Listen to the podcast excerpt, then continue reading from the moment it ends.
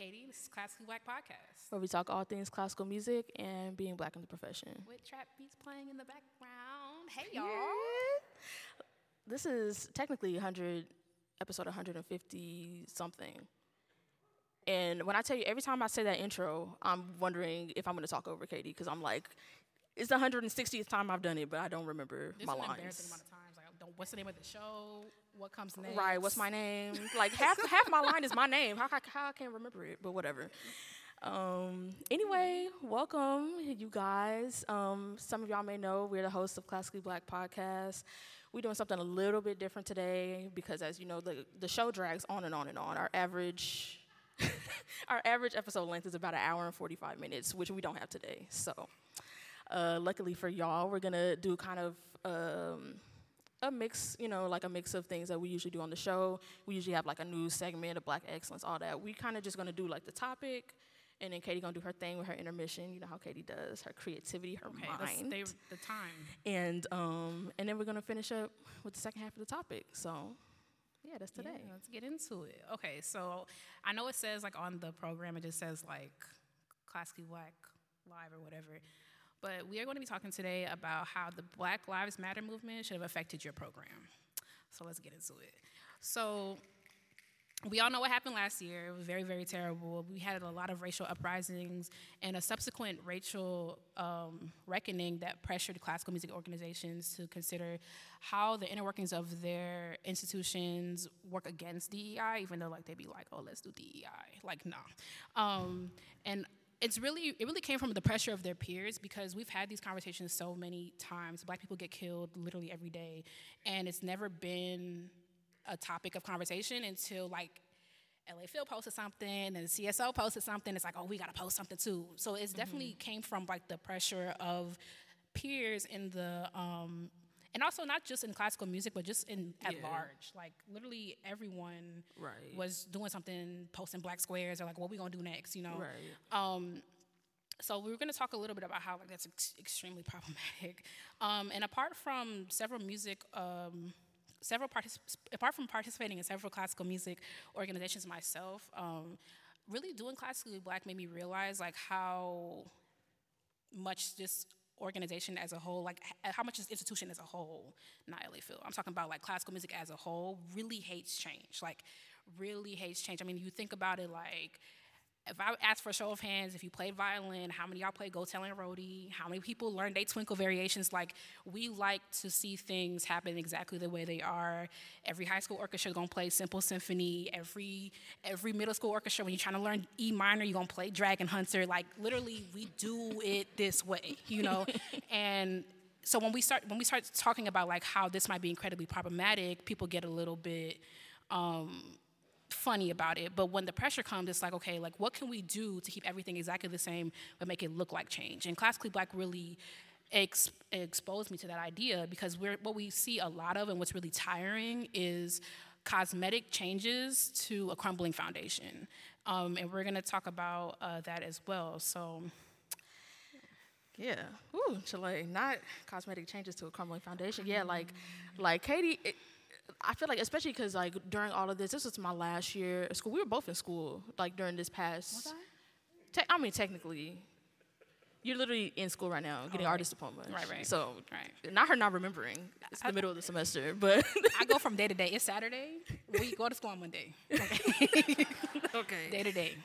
um, but kind of being in that environment, yeah, definitely being in school, being you know, having all of these like affiliations with different classical music organizations, and then coming to do classically black, it really, it definitely um, puts things into perspective in terms of the contrast. Because classically black was definitely, I mean, we're not gonna go do the whole spiel about how we started and everything, but it definitely was born of um, a lack of representation, a lack of community that we saw uh, for black people in classical music. So we thought this topic would be uh, perfect for us to um, to kind of talk about, um, and kind of what I think Katie was getting at, talking about like how people, a lot of people in this industry really hate change, is that we sort of wait for like calamity to happen. Like it's like the roof got to be crumbling, like she said. Like it, it just got to be a disaster. Um, Cause like we all saw that happen this year. Like I feel like, I feel like in our circles of black musicians, we've had a lot of these conversations before, but the issue, and I'll get into that later, is that a lot of us are not even in the position um, to be able to change these things from where we are. Because at the end of the day, your bills got to get paid, X, Y, Z. You know, like you have you have to participate in things as they um, kind of as they exist. Um, so now that we have these conversations on a larger scale, it's like, yeah, it's great that we're, you know, we're talking about it, but also you can't expect people to ignore how we got here. It literally took it took so much pressure, it took so much disaster, chaos, and tragedy for us to even get here. Um, and the reason why that's not effective is because there's no momentum, mm-hmm. like at all. Like because it's like very much like yeah, it can be a catalyst for change, but it's like when you're kind of forced into and backed into a corner, it's very much at you're very much like in that moment, mm-hmm. you know, um, and it's not necessarily um, it's not necessarily lasting change. Um, and you have people saying like, "Oh, well, you know, we'll be on the other side of this. On the other side of what? Right. Next week, somebody else gets killed. You know what I'm saying? Like, right. what are we on the other side of? Exactly. Like, not hundreds of years of this. Like, like you said, it's a routine, mm-hmm. and we still playing stuff from like 17, whatever. And it's like, yeah, there, there's like, yeah, we're we're doing that, and I feel like people kind of have it in their head that it's just like, oh, it's just great music, but it's like there that is kind of foreshadowing to that whole routine thing mm-hmm. that we mm-hmm. that we really get into with classical music. It's so so easy for us to fall back um, into the norm um, after things like this happen. So it's really important, I think, that that doesn't happen after I, I mean, people be saying like after this pandemic, we don't know when. It's it's, it's not giving. It's yeah. giving very much 2024. So. Right. So. but you know, we gonna so we we, we gonna get into it. We gonna we gonna kind of walk through. Um, basically, you know, like what we've taken away from this, kind of what we've seen, um, and what we would like to see, mm-hmm. um, in terms of like how we can actually, you know, take the lessons from this past year, take the lessons from the Black Lives Matter movement, especially because us being black women in classical music um, and really having a very unapologetic stance on that, a very unapologetic position in terms of like who we advocate for. I think this was kind of the perfect subject for us to get into. So, okay, so we ba- basically broke it up into like basically the causes, like of what like what should have happened in response and then the effect of those causes. And if that's confusing, like, don't worry, we're gonna get into it. Okay. Um, so the first thing is programming. Now, if we were speaking to like orchestral personnel, um, this will be a completely different conversation, but I know a lot of people are educators in here, so let's talk about it because you know I had my public school days, so let's let's let's get into right. it. Well, hold on, Katie's being modest. Don't because Katie has a the time. She has a. You remember when Emily came over here and told on. us? But you remember when Emily told us that we had, But we can. But you we can just go when, into. But do you remember? Katie has a bachelor's in music education, and then she got a double master's degree from the Eastman School of Music in viola performance and music education. Let's give it up for Katie. So, so she knows what she's talking about. I'm just here for decoration. so anyway, as you were saying. Okay, so I, I kind of glossed over it a little bit um, a couple minutes ago about like the music we play because I understand like there's little there's a reason why we play what we play when it comes to teaching our students. I have students myself. Like there's certain things just work. Like you want to teach um, you want to teach uh, what's it called staccato bowing, hook bowing. You're gonna do like the Bach thing. If you want to teach um, bow distribution, Suzuki variation. There's literally reasons for everything that we do. But I think it's time for us to take a better look at like the, the things we're programming because we want to make it more inclusive, like for real. And I don't mean like, okay, so we're gonna do a little jazz moment. So like, let's like do it one day, like in class, right. and spice then, it up. Yeah, and yeah.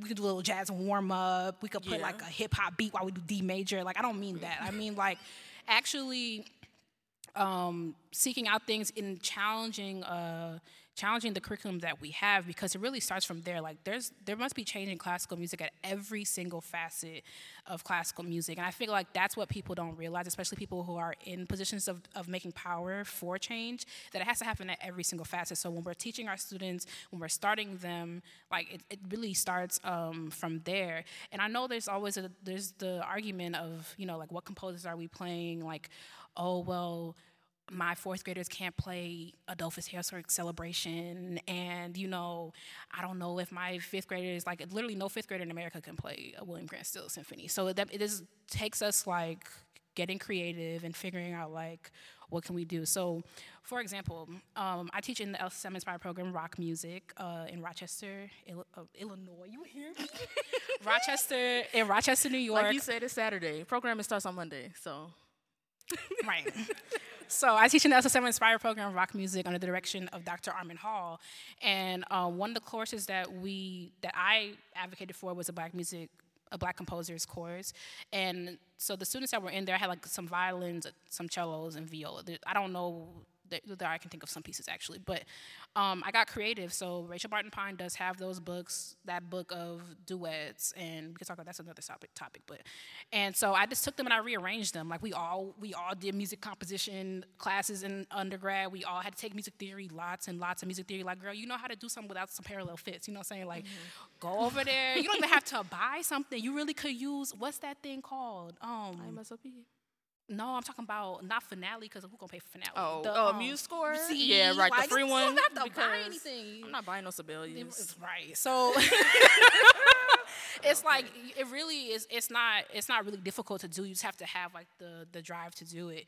And then when it comes to like when we get to higher level students, it's like okay, well, it seems like it almost breaks off because there's like really difficult pieces written by black composers, but if your if your high school players are playing Simple Symphony, if they're playing Holberg Suite, if they're playing um, Tchaikovsky Serenade, they can play um, Four Novelette by uh, Samuel Coleridge Taylor. They can play Florence Price Adoration. Honestly speaking, your eighth graders could probably play Florence Price Adoration, um, and also Celebration. The rhythm is kind of you know a little bit much, but you know, those are just like examples, and those are examples off the dome. Like I didn't even like go on IMSLP. I didn't even go on nobody's Google. I literally was like, hmm, I wonder what.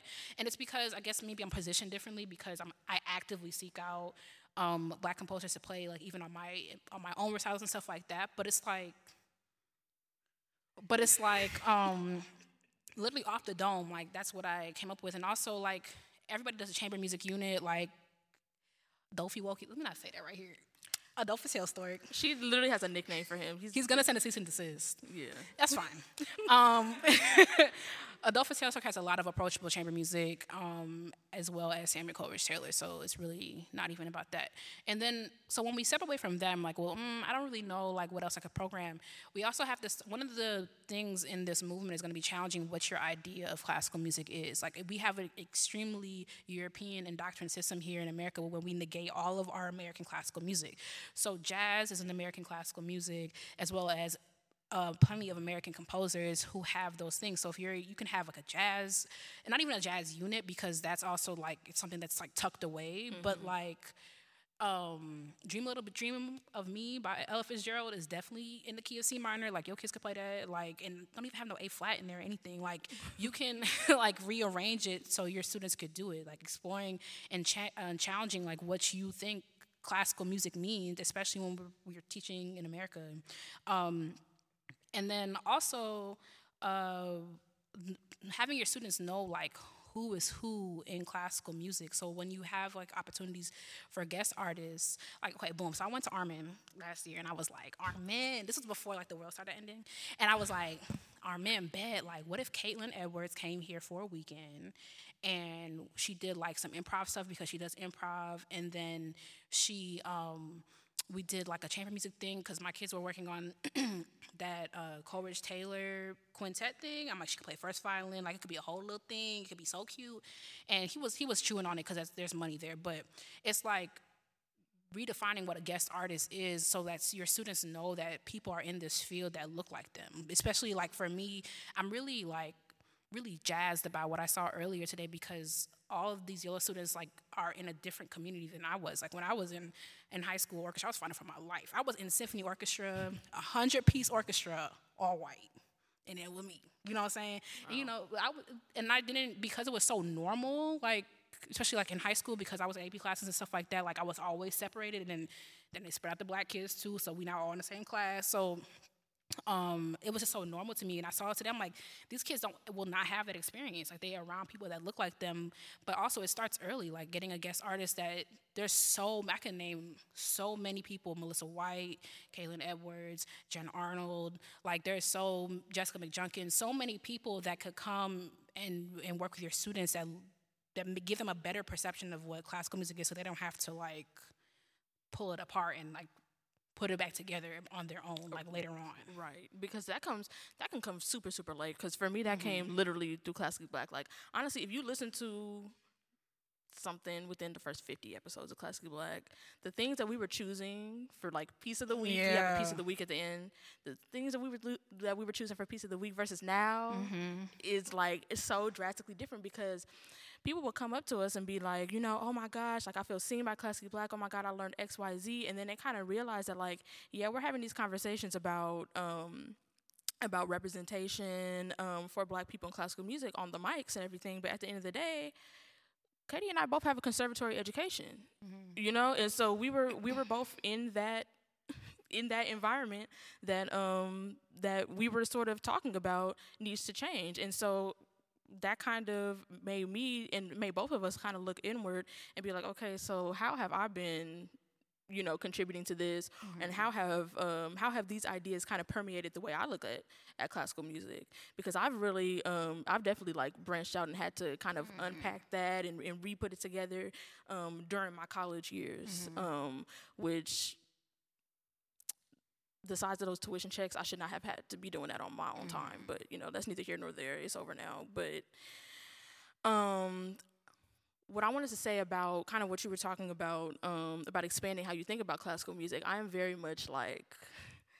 Katie knows this. I'm very much like I like to blur the lines of genre. I'm very into genre theory. I'm very interested about how we think about genres and because I think most people think that uh, genre is used to categorize and I really just think you're lying to yourself if you think that's the only purpose of it because it, there are so many examples in classical music actually that a genre has been used to um, to keep black people out of the conversation. An example I always use I can use um, examples in in multiple genres. Um, or anyway, um, in multiple genres. And one in classical music um, that I like to use is when, you know, I'm sure everyone here at, has at least heard of Scott Joplin. If you haven't, I'm sure you've heard The Entertainer. Um, he was a ragtime uh, composer, and he wrote an opera called Treemonisha. You should look it up, it's very good. And when he wrote this opera, everybody's like, oh, he, he wrote this ragtime opera. Oh my goodness. I'm like, there's no ragtime in the opera. He just wrote an opera. But it's like, it's, it's, they sort of have to create this sort of like pocket of like okay, well he over there, we doing opera over here, he doing ragtime opera over there. Like mm-hmm. you know, it's it, there's so many. We get that in gospel music with contemporary gospel, and then it was getting a little too close to rap, so then it was urban contemporary yeah. gospel, and so like it's like you can literally uh you can literally see it happen with Tyler the Creator when when he won best rap album for Igor, and he was like literally like seven different genres on this album. Mm-hmm. Why you know mm-hmm. why is it a rap album? So that's how I feel about genre, and I feel like a lot of like like Katie said, a lot of people need to question that, and that kind of brings me into um, sort of the. I mean, we're we're talking to a room of educators here and um, and students, but it kind of brings um, into the conversation who is sort of interfacing with students um, and what's important um, in terms of like faculty and like hiring practices and things like that when it comes to uh, when it comes to incorporating these ideas and these changes into the program because I feel like, you know, we, we talk a lot about representation, and um, there was that chart going around where it was like, oh, this is what representation looks like in a lot of companies, and it was like the pyramid, and it was like all the black people's at the bottom, all the black people, what do you say, making copies, mm-hmm. you know, mm-hmm. and answering to somebody. And I feel like that is, um, that is one problem. One problem is, first of all, the amount of people that we have and then it's where they are in the organization. Are they given any sort of agency um, to make uh, to make decisions that will actually uh, have a lasting impact? Um, and third is also uh, the mindset because. Um, man, I mean, you know, I hate, you know, I hate to say this, but like, go ahead. What are we saying? You know, um, I, I just feel like you know, not everybody is there yet. Like I said, we're we're still learning too, um, and so that that's also really, um, really, really important when you're kind of like building out uh, building out these organizations, it's like, yeah, it's really, really great to have opportunities for your employees to grow, to have professional development, X, Y, Z. But it's like, you also have to have people in your corner that are willing to to do that work and who at least, at the very least, have the foresight to see that that's important. You know, like I mean, I feel like there's some things that like professional development cannot fix, and I feel like that's also. I mean, yeah, that's very, very true. Yeah, there's just some things that just like I remember having this conversation. I'm not gonna put his business out there, who I was talking to, but having this conversation um, about an orchestra because this orchestra did a side by side with an El Sistema inspired program, and the looks on their faces was giving very much, "We hate this and we don't want to be here," and it's like kids can feel that. Yeah. They can they notice that you roll your eyes every time they make a shift. Mm-hmm. Like, you know, instead of actually engaging with them. And I'm like, that is the that is the importance of first of all, you know, really putting in the care with who you're interfacing with, even if you're even if we're not even talking about like the teachers, people who work there, but we're talking about guest artists, Mm-hmm. talking about who who uh st- who students are interfacing with, Mm-hmm. because I feel like that was very. I wasn't there at that. I know you were, and it was very difficult even for me to even hear about that. You know, as a like kid. kids all up in the bag and like yeah, I just, and then you don't even send like the music director to do it. I, that's all. That's so tacky to me. I hate when people do that. Like, and I understand like you know I'm I'm a fellow with the Memphis Symphony. I understand like there's some there's some things that you know Bob is great. There's some things Bob can't go to, and also there is an assistant conductor for a reason. But if you hiring out if you hiring out people, like where's your assistant conductor at? You know what I'm saying? Like that's where it kind of breaks down for me. You know. Yeah, so I just feel like it's very important that, like, I was, like I was saying, I was talking to someone kind of about that experience, and it was like, well, you know, you know, you kind of just you get people into the organization and then you fix it. I'm like, Gaslighting. or you could just hire people that actually care about this. Mm-hmm. Like, it's really not like because there are people. We got a whole full of, room full of people who care about it Mm-hmm. right here. Who need a job? Like, come on, like, yeah. Mm.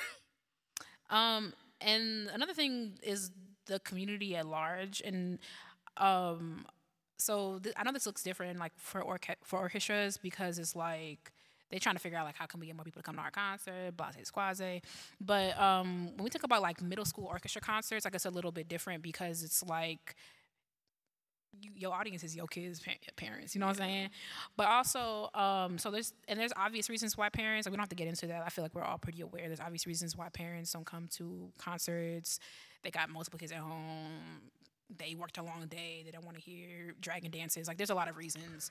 Um, there's a lot of reasons why. Um, but even when we when we peel those um, reasons back, it's like I feel like we need to dive deeper into like why parents might not be coming or why other people in the organizations might might not be coming. Why are people in the community not aware of the work that you're doing in the community, um, and how can you really um, and engage with them. And then also um, how are your how are your students engaging in your program? Like you're making you're pl- they're playing this music and it's like oh well they're just here happy to play. But it's not really like i would have loved like when i was like 12 year old katie i would have loved to play something by a black composer. That would have been really really cool. And given that agency to be like this is important you know what i'm saying? Um, and then also, like, how are you engaging with students that are outside of your program so they know what's going on? You know, that should have been like a huge like red flag. Okay, what can we do to get more students, more diverse students to come into our program? And it's like there's really easy things. I just feel like people just don't care to do. It's like it's Halloween spooky season right now. Like you really could do like you a little haunted house. We used to do this thing at ISU. Oh, that's sorry, that's my undergrad. We used to do this thing where like our music building looked like a castle, so it just kind of sold itself. But we uh would like people we would dress up and like be in different studios and like when you when you trick or treat on the studio door, like it opens up and you play like a little like little something and you give them candy or stickers or something like that. It's like it really like you could do like narrative performances. Like there's so many things that you can do just to engage in the community more. So it's not just like a pillar on the hill. Like you you know because I mean this is a point I want to make later, but like the thing what I've realized about classical music is I feel like they classical music organizations feel like they can just fix themselves. People should just respect the art. They should respect classical music. We don't gotta we don't have to fundraise. We don't have to none of that. All we gotta do is just be here play Beethoven five, and the girls gonna come. You know, and it's like so anything, anything outside of that, it's like well, we did this and like we're not selling tickets and it's like the answers be like right there. It'd be written in seven languages. It'd be drawn out in pictures. It's like because like you don't want to do like um you want you don't want to do anything like extra to mm-hmm. to help draw in people in the community because the community is probably like the most important part of this entire thing. You want kids to be at your stuff. You want people to be happy and all that other stuff. So yeah, I feel like especially thinking about like the culture that this has been something that I've kind of thought about recently um, is like the culture of like these concerts. And especially because like if we're talking about you know uh, programs where you might have a lot of black and brown kids and their their parents are coming into this environment like to support their kids. But you obviously you know you kind of want um, them to actually enjoy mm-hmm. being there beyond the fact that their kid is on stage. Yeah. Um and i mean we both grew up in church and it's you know th- there's just a, a, certain energy to the experience of like of like going to see black music that i feel mm-hmm. like um would, would like really really bridge the gap like i know the D-Composed ensemble in um in chicago um does concerts where like you can't call out you can clap you can you know do mm-hmm. things like that and um I think that even even people who have students in this in these programs, they they pick up on things like that. Like I will never forget. I actually just was talking to my grandma the other day. I took a friend of mine who was not a classical musician to a classical music concert. Promptly fell asleep. Um, like like about five minutes into Don Juan, I'm like, they're blaring. How are you asleep? but you know, whatever. Um, and I was talking to my grandma about this, and of course, my grandma's been to plenty of classical music concerts, really solely because of me. And she was like, you know, every concert I go to, like just in general, she's like, usually I'm used to people up and it, like they're dancing. And she's like, when I go to classical music concert, I just look around like, say, ain't nobody gonna like they happy to be here. I was like, I was like, okay. And I was like, that, I was like, okay, funny, but also like, dang, your perception is that nobody yeah. is happy to be here, and mm-hmm. it's like, I feel like, especially when you think about things that bring that invite people in and um and bring communities together, mm-hmm. it's like, I mean, communities come come together over all kinds of things, but obviously you want it to be something positive. And I think that um, kind of respecting and acknowledging the different types of expression that different communities have, different cultures mm-hmm. have, um, is really important. Obviously, in like you know, um, in a way that's authentic to them, which kind of wraps back around to what I was saying about having you know a tapestry of people in um, in your um, in your organization to actually help those things happen um, the way that they ought to. But I think um, that's that's kind of a part of it. I, I think with classical music, especially because a lot of it is taught in a way that is prescriptive um, and like you're supposed to do this mm-hmm. and you're mm-hmm. supposed to do this and this is the right way and the only way you know mm-hmm. um, it, it has a, a really prominent culture of assimilation like you kind of mm-hmm. just supposed to that's just what you you know you're you're not supposed to act like yourself or you're not supposed to bring um, yourself with you. Um, and I think that's I mean that's pretty much um, exactly what we're combating with like classically black and stuff like mm-hmm. that. But I think um, especially um, when we're talking about kids and in such a formative uh, part of their life, it's very important to have that um, to have an environment if if they don't have it nowhere else, that you can come in and it is um, a place where you can bring that stuff with you. You can mm-hmm. bring who you are and like explore that. Mm-hmm. And I think music is definitely. Um, definitely um, a canvas for like that exploratory behavior um, that unfortunately I feel like um, classical music has not been has not been that mm-hmm. for a mm-hmm. lot of people when mm-hmm. it it could be so we're gonna move on to Delaney's favorite part of the show. Tell the people how much you love this part of the show. They're waiting. It's it's the intermission. Okay. So um, Delaney just hung up on that one little time where I asked you to sing on the mics. It was like one. It was like years ago. Anyway. Um.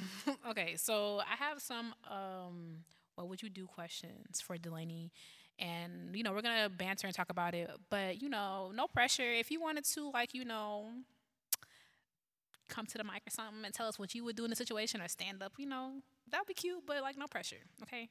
Um okay so here's the first one. Um, you and your teaching team have come up with extensive plans to diversify your repertoire for the upcoming season or school year. You bring them to the program director and they object. Um, maybe it's a little bit too different or it's too much work or etc. What would you do? See, I want to explain a little bit about the dynamic of this podcast because Katie is an educator. I was, if, for those that don't know, I was in Yola, so I am the student perspective. Um, and although I have taught, um, but um, we kind of have that, I don't know, that sort of back and forth. I mean, this is hard because like you'll, you'll check on the line. Rent is due right. every first without fail. Right, your check is on the line. So like, what do you? And I think that's that's a whole other thing, the yeah. position that a lot of people are in. Um, but I don't know. I mean, it really depends on the amount the amount of agency that you have mm-hmm. um, in your in your position, and I think that might be the first conversation. Yeah. Um, to be honest, um, because I think that a lot of that's sort of kind of what I was touching on when I was talking about like the people that you hire. The whole point is to have different perspectives mm-hmm. in the mm-hmm. room. So if you, I know that there needs to be some sort of continuity, but um, kind of emphasizing the fact that it's like you know you bring different different instructors with different identities, different ideas, and to sort of to sort of change it up and to bring um, to bring some variety mm-hmm. um, and some inclusivity to the program. And I think if I'm not gonna say that, never mind. Um, but it's an open space. It's a safe space. anyway, um, but if your music director not down with that, it might be time to talk to the board. But I'm just playing. But I mean, that's tea though. But um, yeah, I mean that's that's my thought about that. I don't know how you would deal with it. It's hard because you know I work farming, so you kind of just be like, okay, yeah. Um. Okay. So the first, okay, my first instinct was I'm just gonna do something on the low, like on, like, like, like you know, if I got my quartet, I'm gonna be like, wait, we gonna play this little, we gonna play this little hill, so you know, kind of like wear it up from the bottom, you know. Mm-hmm. Um. And then I'm not gonna hold you. I probably I would definitely challenge it because I'm like remember remember like um last year when you was posting that black square and then I brought this oh, to you. Right. you know, so you're gonna take you're gonna delete the post. You know, that's probably what I would say, something like that. Um, and then also I probably would go to the board and also I would hop on LinkedIn. Not hop on LinkedIn. because I feel like that's I mean for me and for me and my work and, and my personal beliefs that's just not that it's not, yeah. that wouldn't be sustainable. Yeah, it's not really the environment I'm trying to be in. Yeah. Right. Um, but for the, for the sake of the the kiddos. Yeah, I think the the uh that's the thing. I mean, this is this is a separate topic, topic, but like something I've just learned along the way. Like having different teaching jobs, like the kids are always gonna be great. So, mm. all right. Let's move on. I've never taught kids that weren't lit, that weren't fun, that weren't ready to learn. I had some challenge, but like they're gonna be they're always gonna be great. They're kids, you know. Okay. um, anyone want to join in or move on? No, it's okay. Okay, yes, hand. Oh, this is exciting. Personally, hello, my name is Jedley. I'm with the Yola National Institute. And personally, if I went to my director and they were like, we don't want diversity, I would leave. I would be out of there. Um, yesterday, during Patrisse Cullors' talk, she talked about how, as artists, we should hold integrity um, within our work and how we should, um, when it comes to our missions as artists and what we want and what change we want to bring about in the world, we have to have integrity within our job and how we use our art form. So mm-hmm. I would definitely not want to be in that environment, in that workspace. Mm-hmm.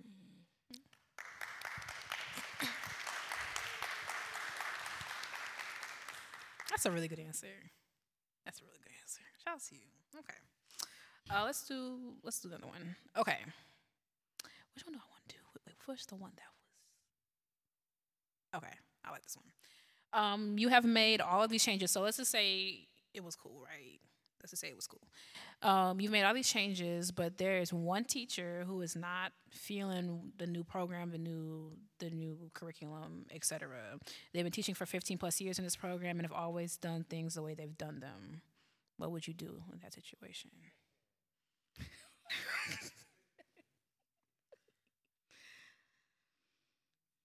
Delaney, Hold on. I feel like, yeah. Uh, I'm, cause I got an attitude. because I feel like I feel like we've we've run into this. Oh my gosh, we ran into this actually um, on the collegiate level. This because this happens all the time. Where like I was, so I sat on this committee. The last free thing I did for my alma mater, I sat on this committee, um, this diversity committee, whatever, like the third one I did, um, and we were talking of we had all of these different subcommittees and one of them was about like curriculum xyz and we had a teacher um, who who was on there and he was really into um, I guess I'll just say he was your teacher, it was Mr. Taylor. And he was really, really into like changing the curriculum, specifically the chamber music curriculum. And so he went to the chamber music people, um, and he was like, So we need to get some black composers in here. XYZ. And they were like, well, you know, we don't really have room for that in the curriculum. Like, this is the way we've done it because the, the way that the string quartet seminar works is like you have Beethoven week, you have Haydn week, you have uh, the Grieg quartet week, you have. We're doing Grieg. Yeah. All week? Right. For Grieg? A week for the Mozart quartet. You got a week, like all that. And he was like, well, we, we don't really have time for that. I'm going to have to pull over at the Grieg. I'm sorry. I'm still hung up on that. We give him a whole week. Right. The heated stair week. I'm sorry. I'm, sorry. I'm, I'm, listening. I'm going, ahead. go ahead. Go ahead.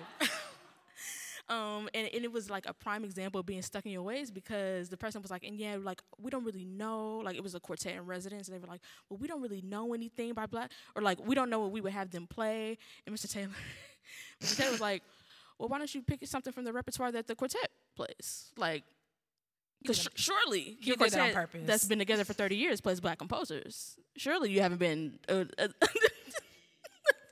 surely you're not on your fifth album, not a black composer.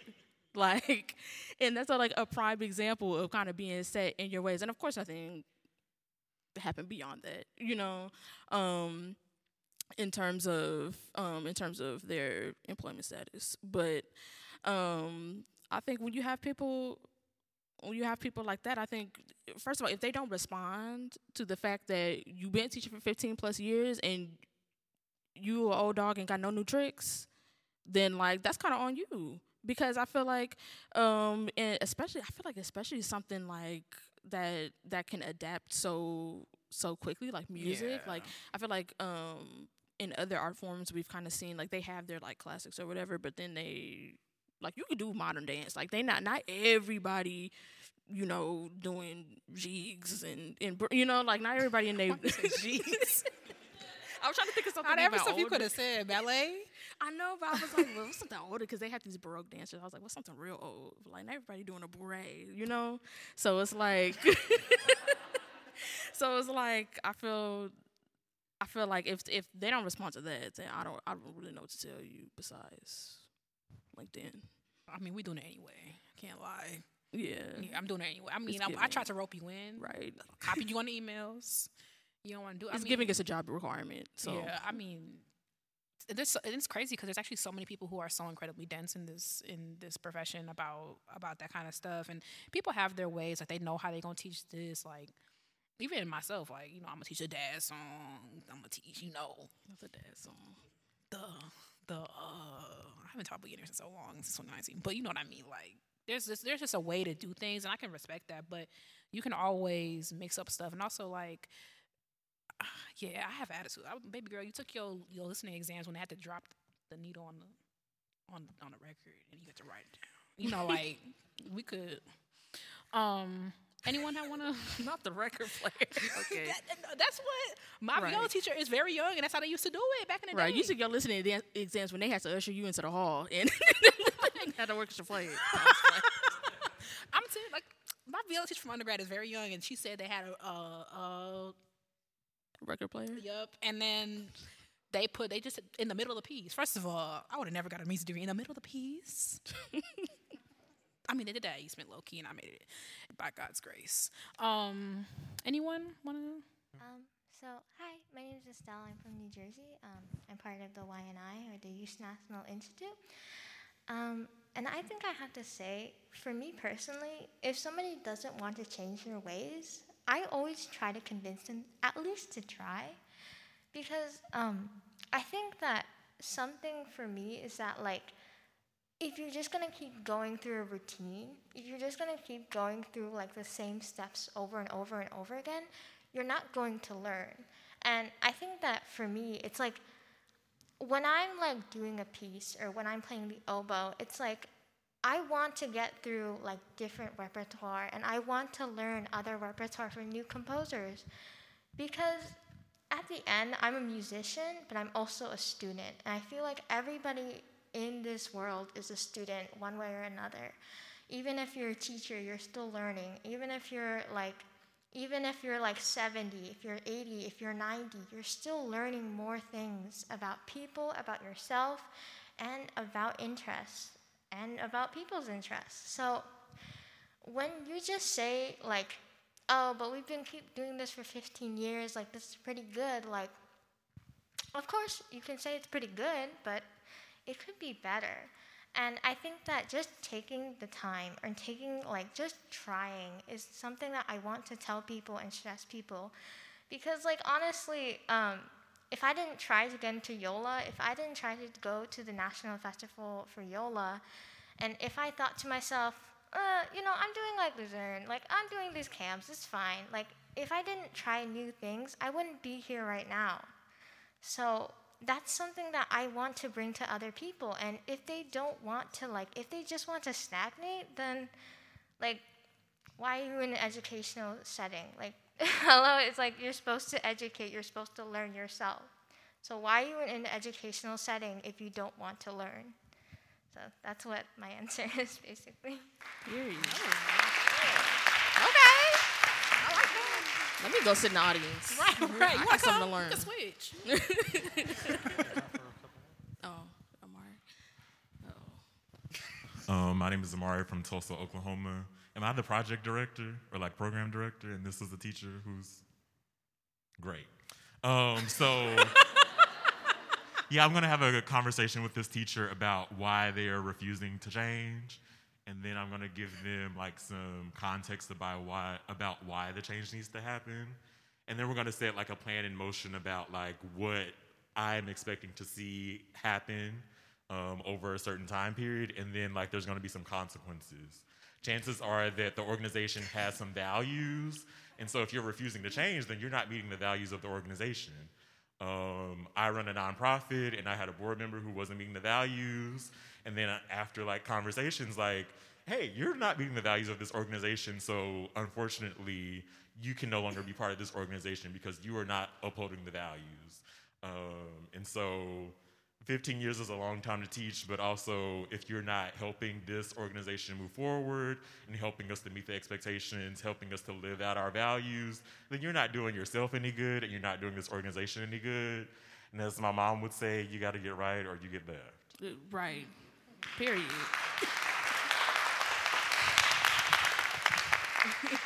Um, my name's Danny. I'm also with YNI. I just have a quick comment on tradition. It's not necessarily an answer to the question, um, but I just want to throw out a quote that I heard from a student. Uh, I don't know the student's name, but I heard it from a student. Uh, tradition is just peer pressure from dead guys. I just want to throw that out there. People who talk about tradition and maintaining tradition, it's just peer pressure from people that are dead. You can switch things up. It's not that hard. It's really not that hard. That's tea.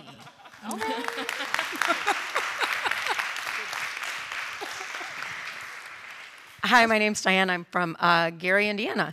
And I started including um, music of composers of color for my students several years back.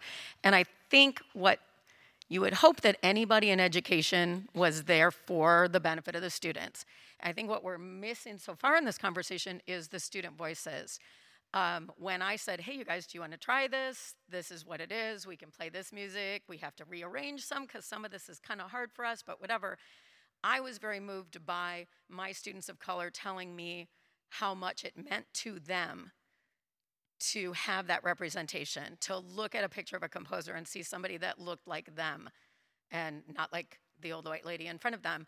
Um, and so that might be the way, you would hope that would be the way to convince other teachers or board members or whoever might be standing in the way of that change to say, listen to the voices of the students, let them tell you what this means to them to have that representation in their in their program.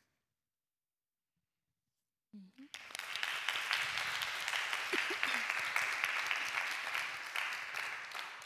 Well, wasn't there a time when the composers that are now considered traditional were new?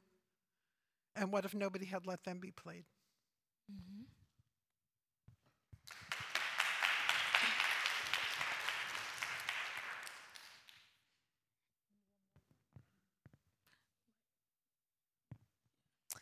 Um, okay, so I had I had uh, more questions, but we're gonna move on for the sake of time. But we appreciate your participation because I know it could be a little nerve wracking. Um, okay, so we're gonna move on to um, the effects of some of these changes that you implement, and I think one of the one of the first ones um, that might that one might consider is the fact that it might be kind of lonely because change often can be. Like you might be one of the organizations that's doing this type of work or you might be um, the only or there might be only school in your in your district that's doing this kind of work. You might be the only teacher in your program that's doing this in your studio. But i think it's holding on to the fact that like this is really important work and um, we want to move the conversations forward. It just starts with like a little, a little like a little something you know what i'm saying? Like you don't have to do you just have to get it going. And i want to preface i want to preface that by saying that like classical music loves this whole like slow change thing and it's really frustrating. And i understand that you can't like inside a riot tomorrow just to get it all changed but um, i think we can have like more forward moving progress. Um, but yeah it, it, it might be a little bit lonely but just know that you're doing good work and um, your students will be better for it your program will be better for it your community will be better for it and um, yeah I feel like one thing that I feel like a lot of people like overlook, um, and it, it was touched on a couple a couple times from the audience.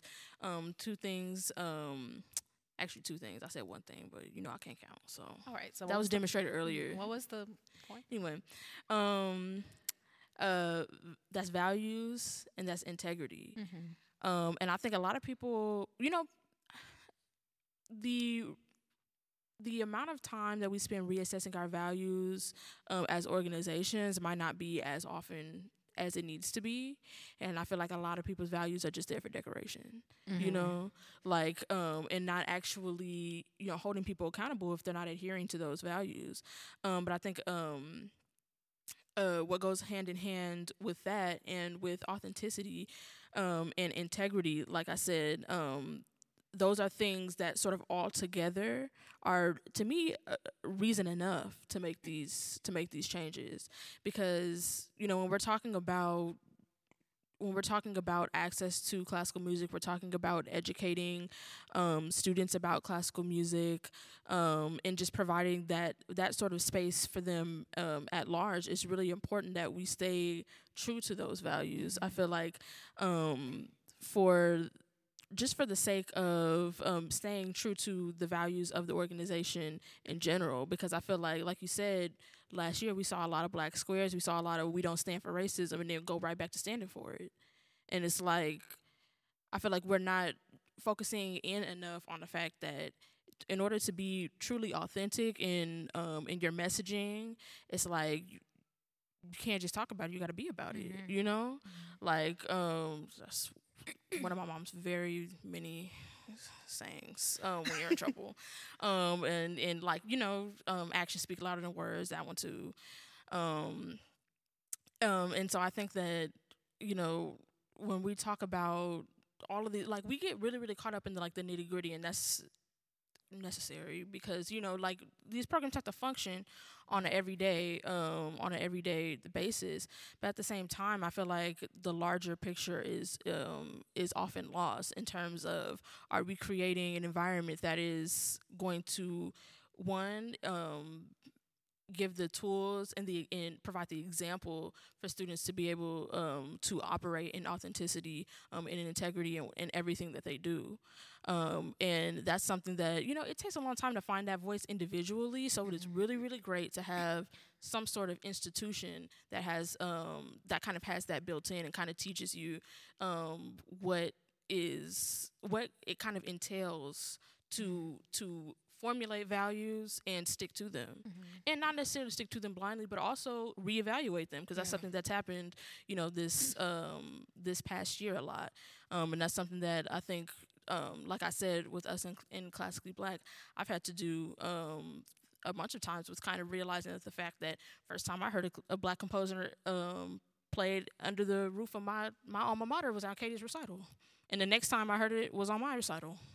so you know, um, it's kind of it it it kind of that that was something I guess for me at least. Um, that that sort of formulated okay these are kind of the things that i value in my education in my, in my music making etc um, and um, it would I, I had some of that but it it would be very very nice to see more of that happening so that um, more of the students that are going into these environments because even though i know that's not the purpose of a lot of these organizations it's not necessarily to crank out musicians to go to conservatory and audition for orchestras. That's the reality. So many more students um, are going into uh, conservatories like and i mean it, it's great that a lot of them are able to follow their dreams because i was telling katie when i went to college in um, when i went to college in 2016 um, I not really tell my age. Anyway, uh, when I went to college in uh, in 2016, I believe I was the only uh, the only one from an El Sistema inspired program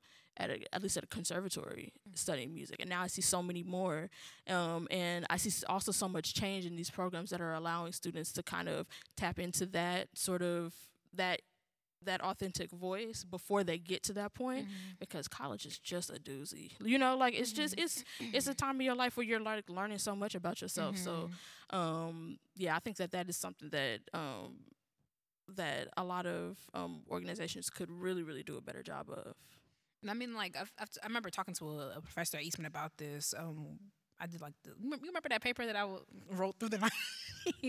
anyway, your master's thesis yes i do remember that okay, that wasn't my fault. There was some miscommunication. I had to write the whole thing in one night. But you know, we moved, and I'm here now. right Um, degreed so Uh, what? i said degreed got it. Anyway, and I was talking to them about like um, it was on El Sistema and like the values of El Sistema and like why it was started and Blase Squaze, and he would, and he was saying, well, you know, like the goal of El Sistema is not to create. And I'm just like, girl, if I, like, parents are dropping their kids off at something for 10, 12 hours a week. Like, if I had my kid and I was taking them to ice skating lessons, 12 to 15 hours a week, and they don't come out looking like Michelle Kwan in two years, I'm gonna have something to ask about. You know what I'm saying? So it doesn't matter, like, like, and that that goes into like the reevaluating your values thing. Like, all these things don't, you know, they can exist in tandem. You know what I'm saying? Like, you don't have to be like, well, if they can change the world and find the cure to COVID while playing Piazzolla, then we've done it. You know what I'm saying? Like, it don't have to be like this thing. Like, it could be it, it- multiple things could be right at one time. You know. Mm-hmm. Right. Yeah. I feel like we really get caught up in the either or. And actually, that's a that's a tangent. I'm not even gonna go on with the either or because classical music is very much. Very much. It's very much. Well, what about the quality? If we have, But you only, only ask about the quality when black people and brown people are involved. It's very Exactly. So that that I feel like it's very important to be just keep your eyes peeled for that. That is dichotomous.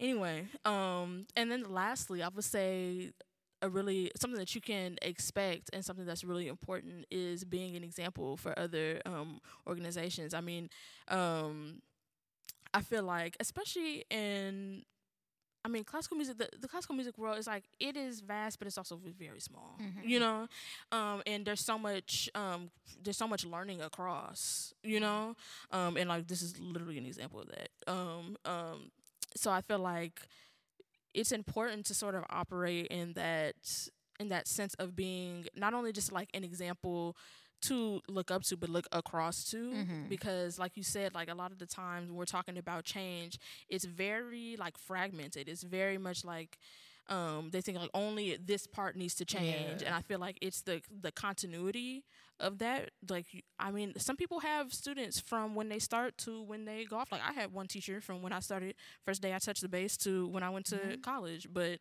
um i feel like there's um not enough uh, attention paid to that continuity um and and i think that you know change although it is something that needs to happen a lot of people a lot of people are holding up for various reasons. May that you know that could be fear, that could be they don't want to, which is usually Probably that those one. Yeah, but um, but part of it is fear, and I feel like um, when we are in positions to to actually make that change and, and to be the people that are um, sort of pushing that forward is really important to kind of stand in that. And I feel like that's something um, that we've done, especially as it pertains to how um, the the movement for Black people and Black musicians, in, in our case, um, that's something that we've really we've really stood firm in classical in, in classically Black because people do ask us, you know. "Oh, You're gonna open it up to everyone, and it's like it's not classically everyone podcast. That's literally just you know like that's that's just a podcast about classical music. Like we are classically black for a reason because like we we know uh, we have a very specific uh, mission and and and I feel like it has at least from what I've seen is made people sort of it has served as an example and made people kind of open their minds because people would think like oh is it you know you think you're limiting yourself and I'm like blackness is limitless Yeah. like there ain't nothing there is nothing small about this Yeah. you know and I feel like that's something a lot of people don't realize is how diverse um diverse of a people we are so I feel like um that is uh, just to give an example of what um of what being an example uh looks like um when it comes to unapologetically standing um in your values uh, for your organization But you know, classical music organizations can't change because let me tell you, there needs to be a study done on this. Who was the first orchestra to do a movie night? We got to find that out because when I tell you the girls love a movie night, they love a whole like half dim room I feel like that where you can't even hear. I feel like that was low key kind of seamless though because silent movies. I feel like it kind of like you know because like the orchestra was already in the movie theater. Yeah, but like who who like, who did it first? That's why I'm because you know the RPO they do a movie night like every week. And I guess it sells. I guess it sells because people be there. So it's like if you if you approach like diversifying your organization to the movie night, gonna be everybody gonna do it because everybody does it. Mm-hmm. I'm being serious. I've never been to one. It doesn't look fun. Because why are we watching the movie in, with the lights on? Okay. Because they gotta see the music, and then the screen be half because you can't have because what in the trombones blocking it. You know what I'm saying? All right. and on that note, I feel like every time I make a good point, you just got something to say about it. I don't like that. okay. And I on don't that like. note, I don't like that. we would love to take questions if there are any. All right, y'all. Well, this is Future, Katie and Delaney, and we just wanted to hop in because if you're still with us, we are about to enter the little Q and A portion, and you can see the context of where we were. We were at a conference. There, you know, we were giving. It wasn't a presentation. We were doing a live show, but you know, it was just like a different context. But there are some questions coming up that we could not. I want to say like we, I feel like Delaney and I are very authentic, re- regard irregardlessly. Um, Yep. My cousin hates when I say that, but um, anyway, I have to remind myself it's not a real word. I'm, I'm trailing off. Regardless, we're we are authentic, but context sometimes kind of you know whatever. So the first the first one that that caught me off guard. I don't, I don't even know who it was. They should have said it with their name, high key. But I just didn't like. Um, I did not like the whole approach to ha- having the audacity to correct black people in this space. I feel like that's a lot of reasons why stuff doesn't get done. Was one question about something that did that happen before or after? Did that happen just now? Before or after what? When when that lady was like, um, That happened during the intermission. Now that you say that, yeah, I just realized. Whatever. which is. I mean, we should probably repeat it so that they know what we're talking about. something to the effect of like I think what's missing from this conversation is XYZ. Okay, so first of all, the intermission, like normally when we do it in a live show, goes longer and we have to continue moving because there's literally someone in the back of the room begging you to keep the time. So, mm-hmm. literally, the ne- one of the next, uh, the, even though this is really doesn't, it really doesn't deserve any qualification, does not need qualification. One of the next things we had for the intermission was going to be considering the student perspective about whether they like engaging in this type of repertoire or whatever, whatever. But just the audacity to say like, "Oh, I think what's missing from the conversation, you are the one." You're you are the reason why we are having these conversations. You cannot dictate what's missing from the conversation. I think I've I've said this so many times that white people cannot fix this mess because they're the ones who caused it. So to to you to look that really irritated me, especially like and I'm a type of person I keep thinking about stuff after and wishing I said something in the moment because it's just like first of all you entering the space thinking that you have no work to do why are you here, and then secondly like the audacity to say you see two black women, young black women, and you're like, you know, actually what's missing from this? Actually, Miss Girl, What's missing is your silence.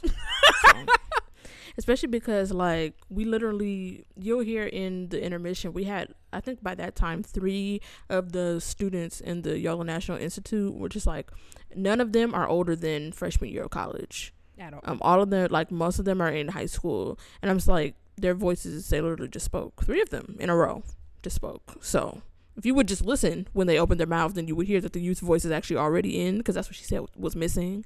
She thought the youth the youth voice was missing. Um but yeah, girl, be quiet. And then the second one.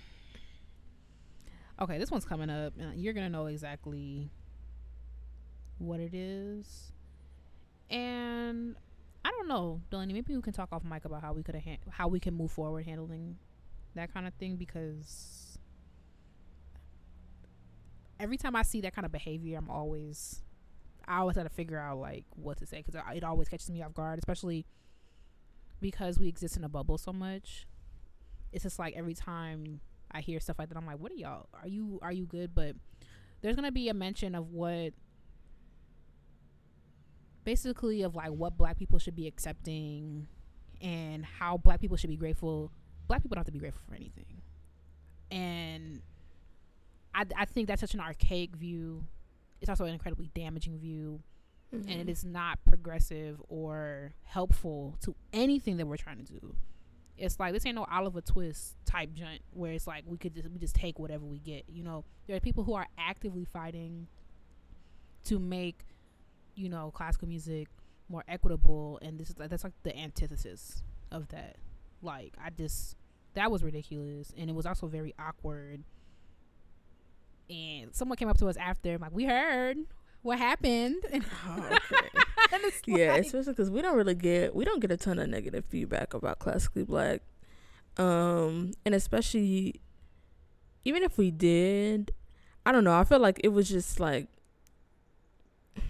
I don't even know how to explain it, but like it was it was awkward for a lot of reasons. Yeah. One, because we were right, and two, because we knew that everybody like it's just really awkward to be in a space like a mixed space and even if we're talking to even as we're talking about this on the show this is still a mixed audience because not only black people listen to classically black which is why we're kind of talking around it because we don't want to bash somebody a black person or whatever in front of in front of a mixed crowd like i just think that there are some things Yeah.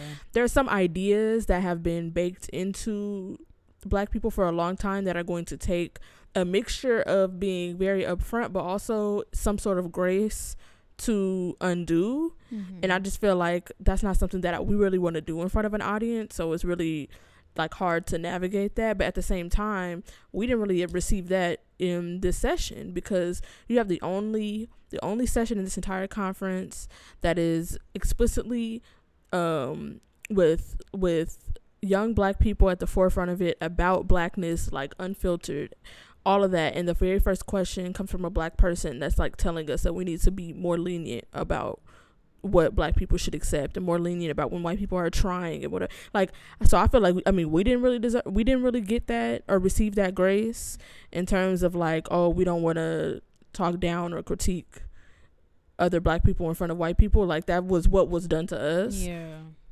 which that was another reason why it made me kind of like Oh yeah.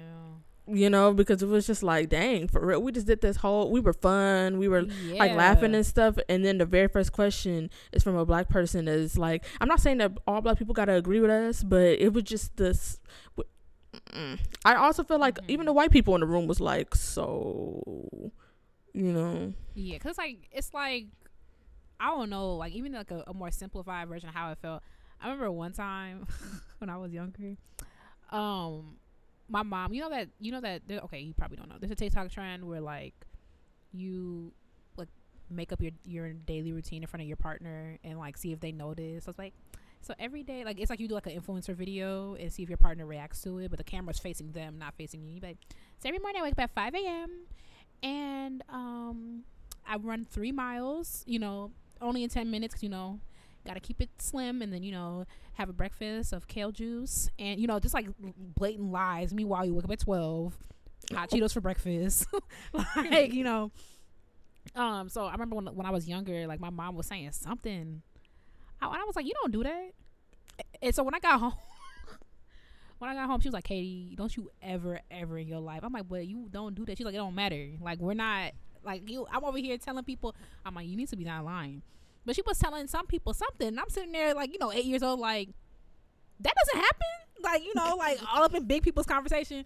Um, and that's kind of what it felt like on a, on a larger scale. It's like if you have critiques for us, especially like in mixed company, I just feel like I just expect black people in this climate, not in this climate, whatever, to it's kind of like a pull aside type thing.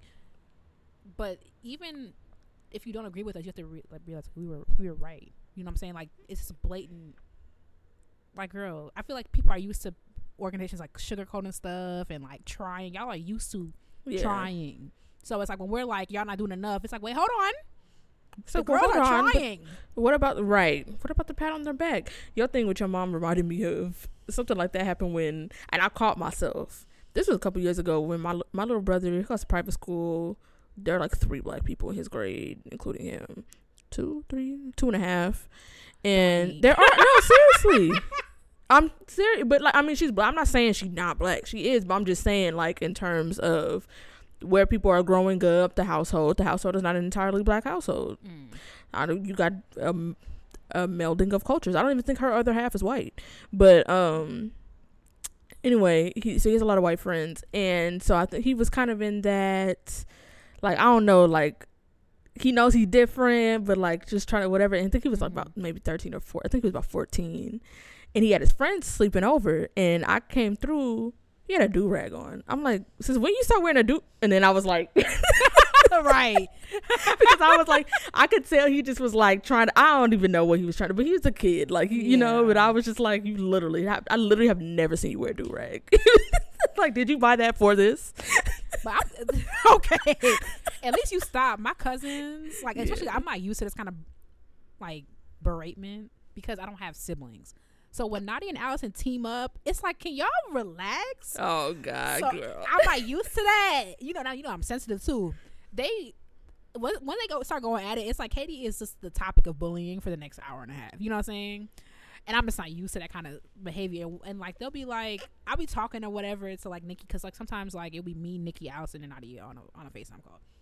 And I'll be talking, Katie, don't do that. Katie, since when you did that, girl, you ain't ever did that. Girl, you know you did this. Well, hold on, stop lying. You know, and it's like I don't even be lying. I just be like talking around stuff, and they be like, uh, uh mm-mm, you don't do that, not at all. Like you know, Katie, you know, Katie, uh, she don't be doing, she don't be doing nothing but laying on TikTok. She don't even be practicing. When do you be It's not practicing? even true. like this on my head. It's like, can you leave me alone? but um, yeah, that's how I kind of felt, but like in a less playful, Yeah, More of like in a, a- more like dang. yeah, more like an What? embarrassing way. And I was like read the ro- yeah. Yeah, especially because it didn't start off that way. Like Oh. you had us in the first half, and then it took a left turn. When I'm talking about sharp left, you know how them streets be like on a diagonal. All right. That's how it was. You'll you'll hear what we mean. I'm talking about like whoa there, Yeah. and it's, it gave like uh, it gave generational, but it also gave just like blatant ignorance. So because I try to give when we're having these conversations about like w- what Black people are going to do about this field. I try to give grace for people in different generations because the conversations that have have shifted, they they and they are continuously shifting. So I feel like the whole like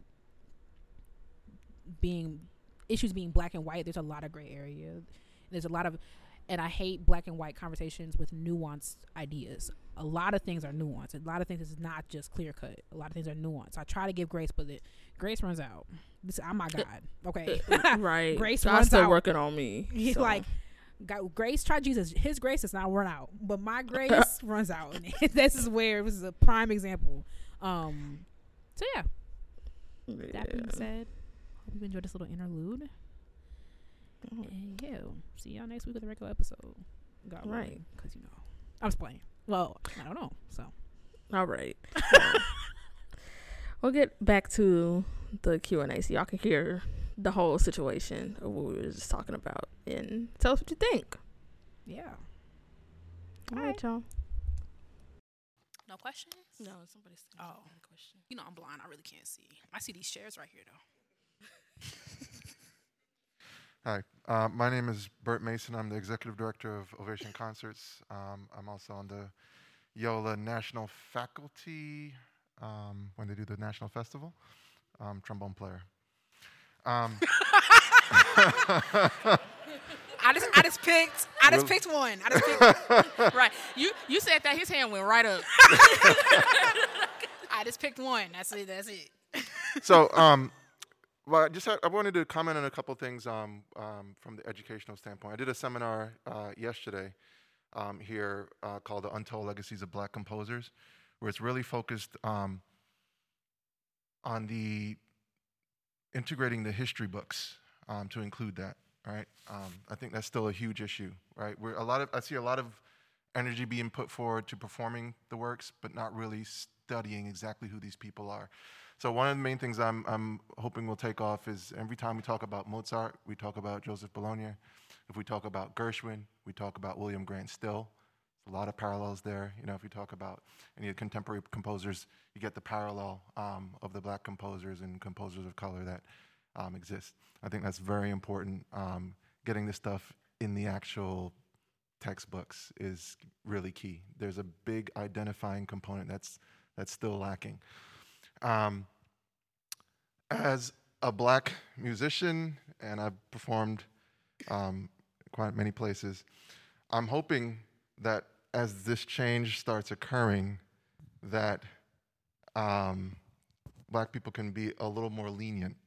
Um, I'm referring to um, the Oberlin Conservatory, where they did a Black History Month concert, and the I think it was this past February, if I'm not mistaken, and they got a lot of backlash. The faculty that did that because the poster um, wasn't very, I guess, flattering in terms of what it was when they put black artistry, and I believe they left off the they put pictures of the performers versus the the composers, and you know I think efforts like that don't necessarily need to be chastised the way it did.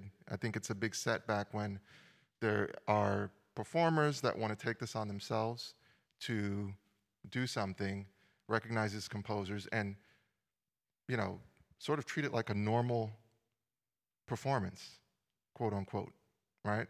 Not every performance of uh, Beethoven Moonlight Sonata has Beethoven on it as a picture.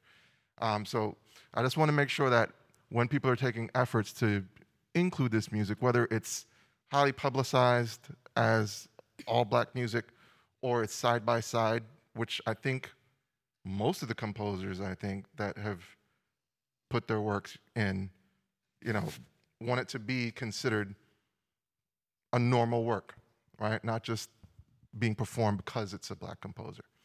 Um, so I just want to make sure that that gets out there. And then, um, you know, being a black musician, you you have to do things, performance, production.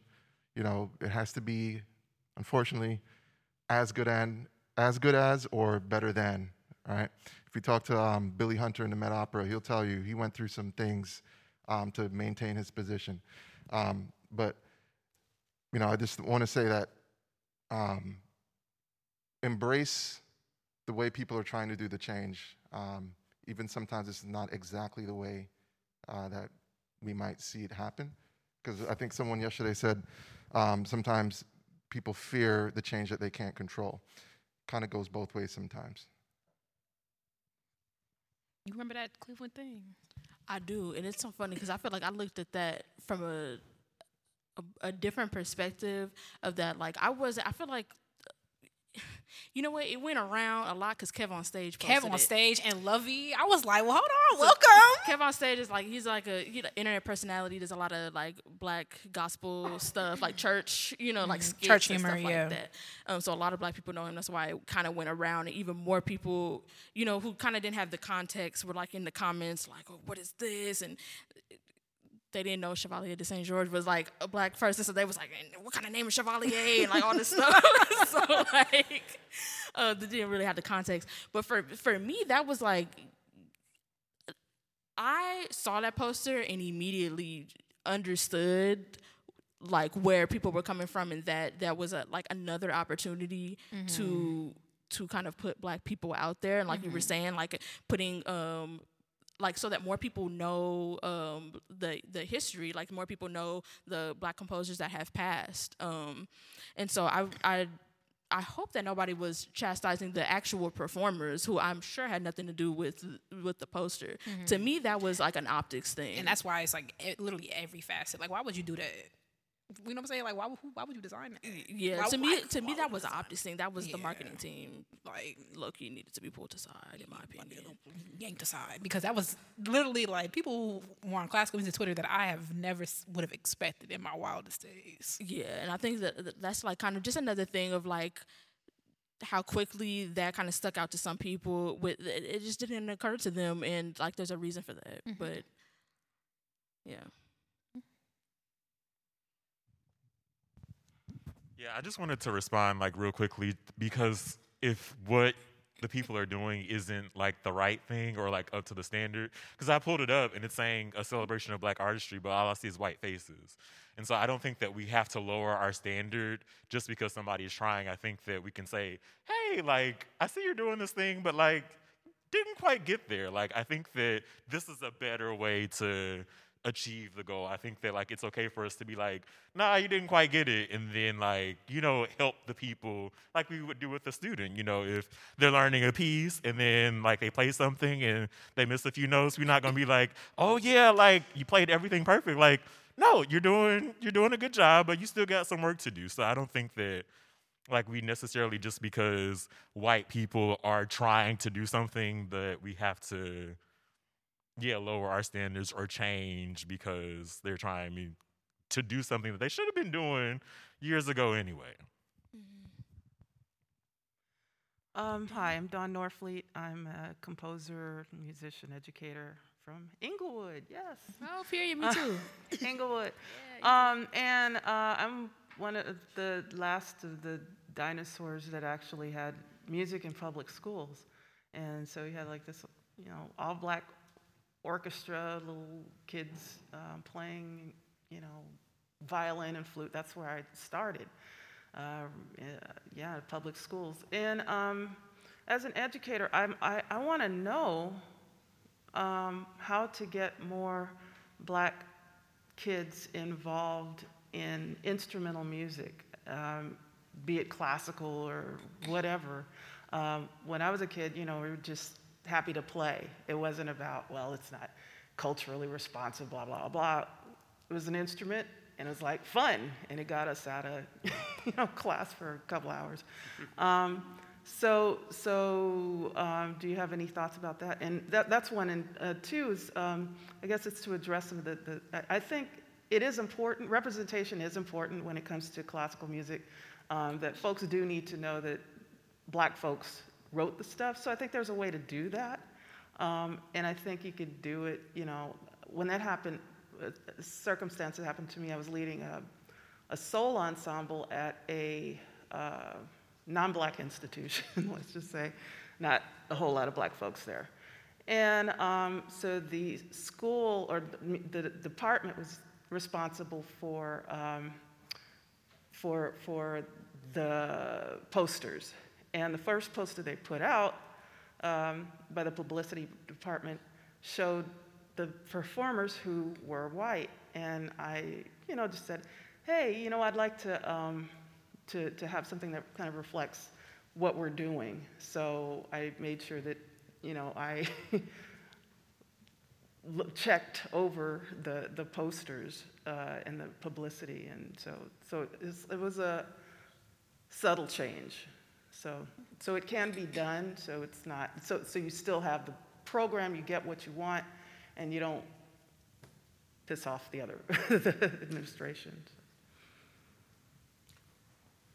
I think the it's hard getting some kids into music because okay, so I was on TikTok. I have a TikTok obsession, and I'm proud of it.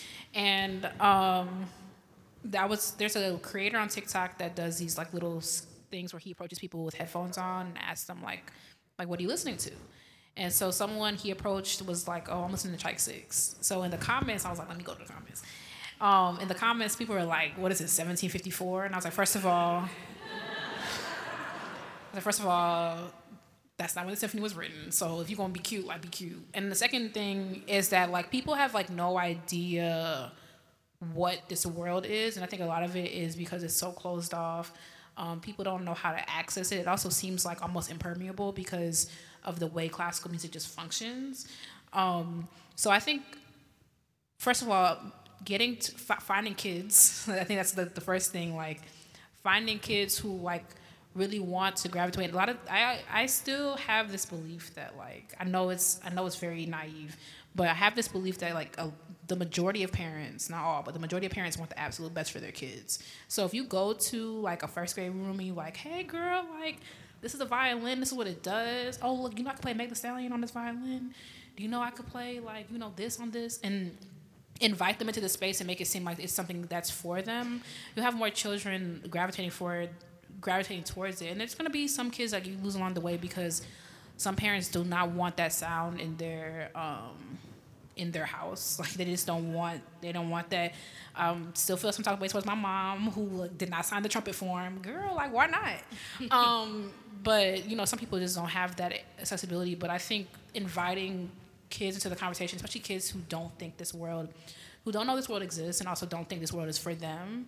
Um, I think that's how you can get more kids. And I know it's kind of like an arbitrary answer, and I know we could we could probably talk more like offline, but just like my experience. Um, teaching and just going into first grade classrooms and playing things and like having kids like be like mem- mesmerized and be like you could play this too and I also think i have a slight bit of advantage i've, I've taught like a, a wide variety of, of, of kids but i think when i had like the most success like 50 first graders uh, one year before the pandemic. And it was i think me being black kind of helps because i was in rochester i was at a charter school like that kind of helped a little bit. Um, seeing someone do it that they would not have seen you know they're inundated with yo-yo ma and um, Joshua Bell and stuff like that, but like seeing me play some Bach for them or whatever. I also played like Old Town Road because that was popping back then. It's like, oh shoot, I want to learn how to play Old Town Road. I'm like, okay, we're gonna play. Um, we're gonna do Statue of Liberty first, um, and then we'll get there. You know, um, just finding ways to bring them into the conversation and make sure that they know, um, at least at this point in classical music, that they're welcome um, here. I think that's what I would say. Let's take one more question because we we we got one more. Do we have- Hi. Oh, sorry. um, so I think I kind of have the opposite problem of that question, where my school and my district and my county, um, they don't have an emphasis of music. Um, in fact, we have a performing arts academy. Uh, on the performing arts academy logo, there's a piano. There's no, there's no music, actual music program for me to go, and that's what I would have wanted to go into if it had that program. And it's something where it, the problem isn't for me like um, having the drive to go into music, but more like my school, my county does not offer enough music for me. Um, and like the band program isn't exactly the greatest, and it's like and it's like I want to go into these things, but it's harder for me because I have to do all these extra things and I have to go to like New York to do my music programs there. So, what's your advice on kind of trying to convince or trying to at least like lead um, schools into saying like, or lead schools, lead administration into saying, this is important. I think this is important. We think this is important. And so many people think that music is important and it needs to be learned by children and by like people. Like, how would you kind of go about that? Because I want to like, I want to branch out and kind of like help my community and help like my band program because we used to have a great band program, but it kind of like after a few years, like there isn't as many people kind of interested and like it's not as well funded as I'd like it to be. So like, what's your advice? Hey, I wish I had a more creative solution because I was in a similar situation where my school, um, it just wasn't giving, and I changed schools. So, I, um, but I also was in a similar situation in college, and it sucks that in a lot of these situations that like there's kind of like this balance between like we want more student voice, but also it's like y'all literally getting a salary to run this school in a way that that serves students. So it's like y'all should not have to be, you know, having to apply so much pressure. Um, but I mean, overall, I feel like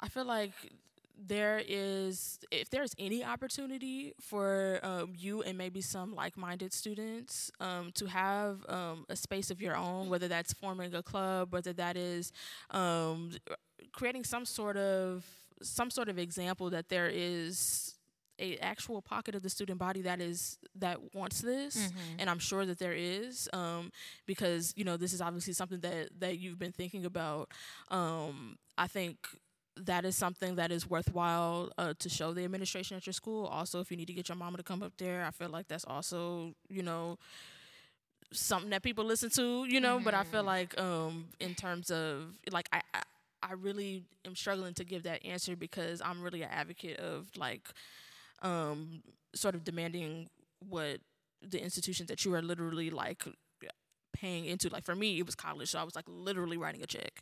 Um, um, that you are paying into to actually serve you in a way that is is fair and, and appropriate.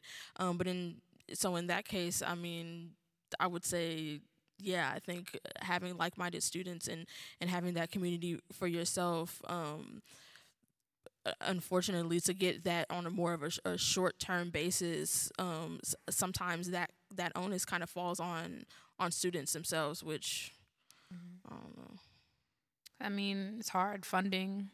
Um, boosters, you got to talk to your booster club if you have that. The unfortunate thing about band, ain't no T band, like y'all are great, is that band plays at the football games and the basketball games. So it's just, it's just, um, it's just every orchestra high school student saga, you know. Um, but yeah, boosters, like-minded students, talk to your parents. Um, yeah, start from there. But I feel like we, we're getting yelled at uh, with with signals. So this was riveting. Um, Yeah, thank you guys so thank you so much. much for uh, listening and joining us today. Yeah.